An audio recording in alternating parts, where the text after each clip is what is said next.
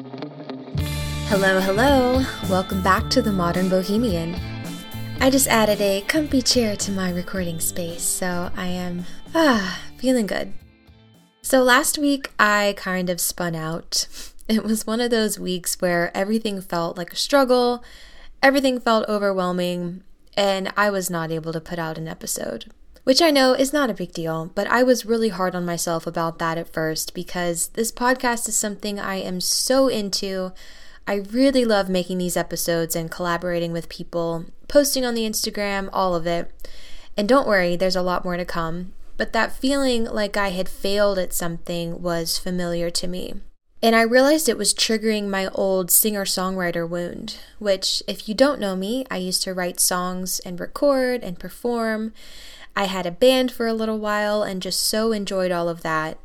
But the way in which I was pursuing it internally was pretty unhealthy and reckless at times. And no one would have been able to tell that from the outside looking in, but I was just putting enormous pressure on myself to meet my writing goals, crank out recordings, perform as much as I could, get my name out there, get seen, hopefully get discovered. It was like the hamster wheel of striving never ended. And eventually I burnt out completely. I had nothing left to give. And it was a huge identity and worth crisis for me for years. I didn't know who I was without that thing that people knew and loved me for, that title, that pursuit. And that was a real problem to put my entire sense of self into something completely external. And I realized last week that I was starting to do that again with this podcast. It was kind of like another iteration, another test of that to see if I had really grown and done the inner work to conquer that beast this time around. So I actually revisited a blog post that I published last year called More Than Dreams. I got several messages about it at the time that it was really encouraging to other artists, other people who had gone through a similar journey.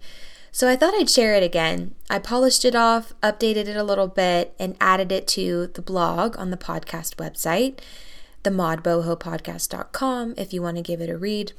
It was super healing and timely for me to go back through and edit it and kind of reclaim my own identity again without any externals, which is actually so hard. I am a recovering codependent, as they say, a recovering people pleaser, and over the last couple of years, I have very intentionally been raising my self worth, basically from the ground up, and learning to listen and value and trust my own voice, my own feelings, my intuition, my soul, and create a quiet, sacred space in my life where those things are allowed to be heard above everything and everyone else. I used to be so disconnected from myself. I was completely at the mercy of what other people thought of me, what other people approved of, what other people thought was cool. I just placed no value on myself at all, really. So it's definitely been a journey. I won't go into all of it now, but I heard Dax Shepard's interview of Jewel recently on his Armchair Expert podcast, which is so good. You should go listen to it after this. But she was saying that at a certain point in her music career, she decided that the main priority of her everyday had to be her own self care, her own wellness, her own mental and physical health. And everything else, all of the writing deadlines, recording sessions, the crazy media schedule, it all had to take a back seat. And I just thought, wow, I wake up most days with a to do list in my head thinking of how much I can cram into a day and get done. What if instead I was thinking about all of the ways I could care for myself and treat myself in between the task that I have to do? How much more beautiful and life giving would my days be, you know? So, I have six self care themes that I thought I would share with you today and I'll be posting one each day this week on our Instagram, the Mod Boho Podcast, if you're not already following. I've also written a blog post called Six Ways to Self Care with the information from today's episode in it as well, if you're someone who likes to read things and see things written out like I am. And I know that everyone's capacity for self care is different, and that's okay. I just want to give you some ideas to inspire you to make your wellness, your overall joy, your mental and physical health a priority every day. So, number one is clearing, clearing the space.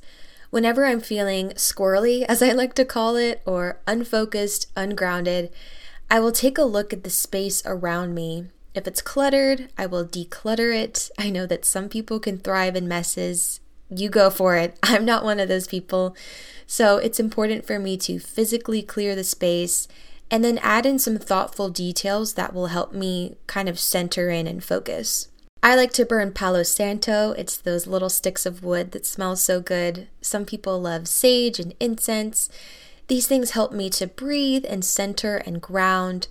I light a candle sometimes, add essential oil to my diffuser, turn on my humidifier if it's dry outside, just curating a more intentional environment where my mind can relax and focus.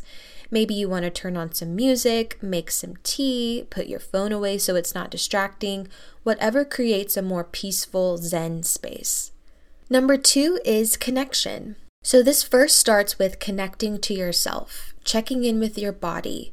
Are you sitting uncomfortably? Do you have to use the restroom? Are you hungry or thirsty? Do you need to stretch out some tension in your neck and shoulders? I'm doing it right now. Ugh, straightening, getting in a comfortable position. Just check in and give yourself what you need. I love doing just simple breath work if I'm feeling tension or pain in my body.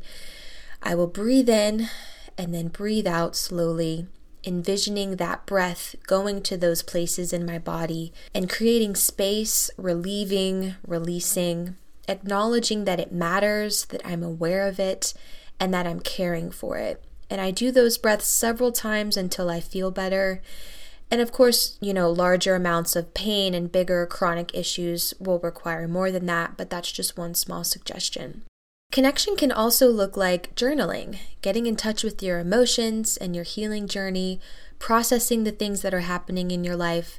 Some people like to do a brain dump where they just write everything out that's on their mind. Some people like to talk things out in a voice memo and release it that way, whatever works for you. And after you've gotten in touch with yourself, it's important to connect with the trusted people in your life your best friend, your partner, your neighbor, whoever let them in on what's going on so that they can support you and love you and be a partner in it for you.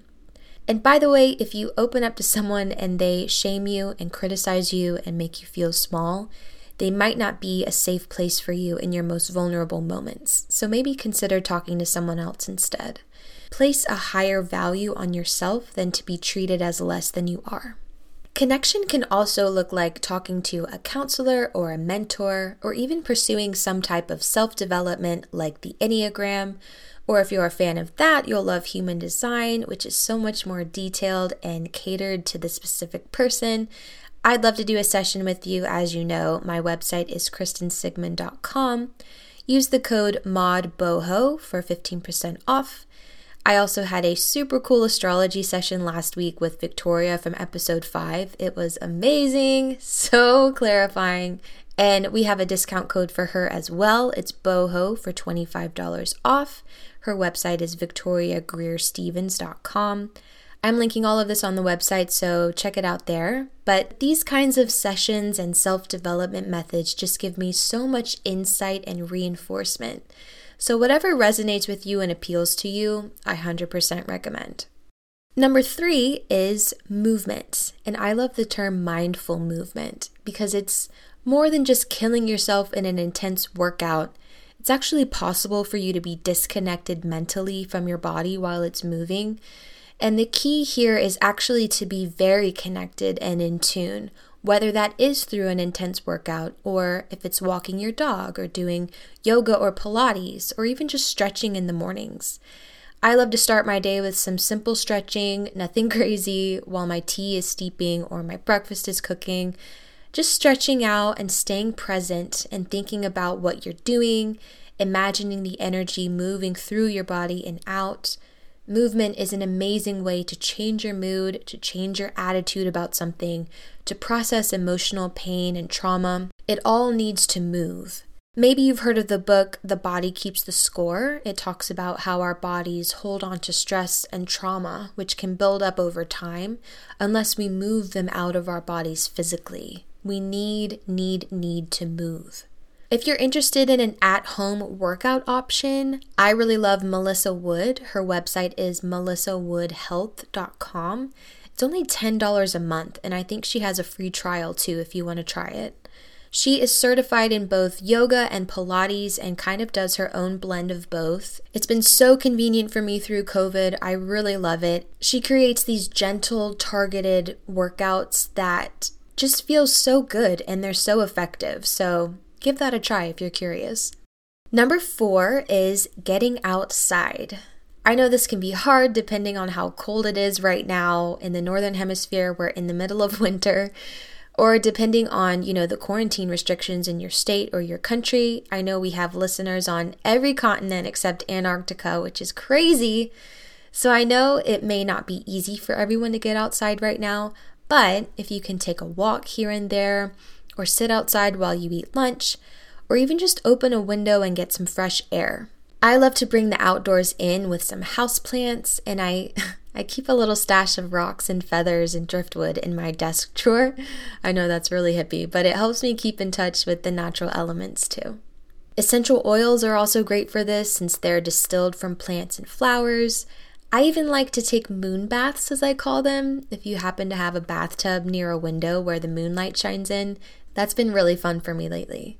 If you think about it, human history up until recently has been mostly outdoors and very involved with nature and the natural world.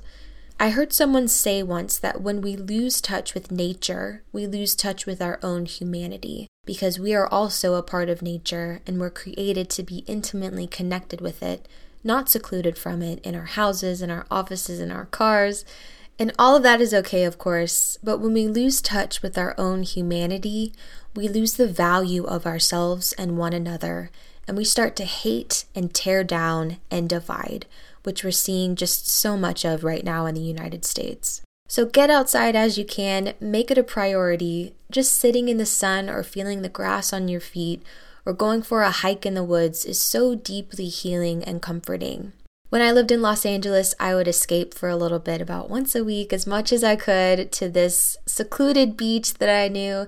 And I would just lay there and listen to the waves and just be. And I really needed those times to recalibrate and come back to center. Number five is cleaning. I know this isn't usually thought of as a self care practice, but it's been on my mind lately for me that cleaning involves valuing myself enough to commit to living in a fresh, clean environment. I am admittedly much better at the first step we talked about, the clearing and the decluttering, and I tend to put off that deep cleaning. But when I make it a priority and try to do that at least once a week, I feel so much better. I feel valued and in my worth, not to mention overall healthier when I'm living in a clean, disinfected space. And I'm going to be sharing some of my favorite non toxic cleaning products on the Instagram this week, so be on the lookout for that. And of course, if you're interested in learning more about non toxic living, we talked all about that in episode two with Jessica Kristen, so click on that next. And lastly, number six, I'm calling it indulge. These are the typical things we think of when we say self care the Epsom salt baths, the manicures and pedicures, the massages, all of those wonderful extras that make you feel treated and luxurious.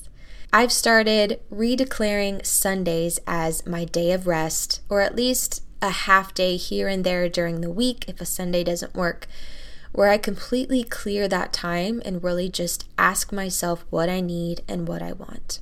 Some days I sit and read under my weighted blanket. Sometimes I take out my notebook and develop some new creative ideas.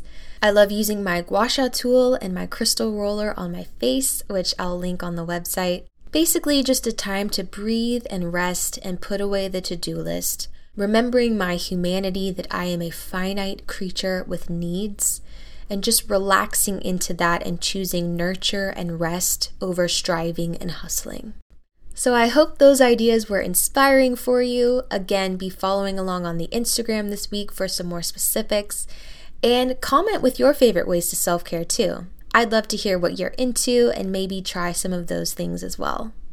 Tune in next week for a brand new interview episode, and I will see you back here then.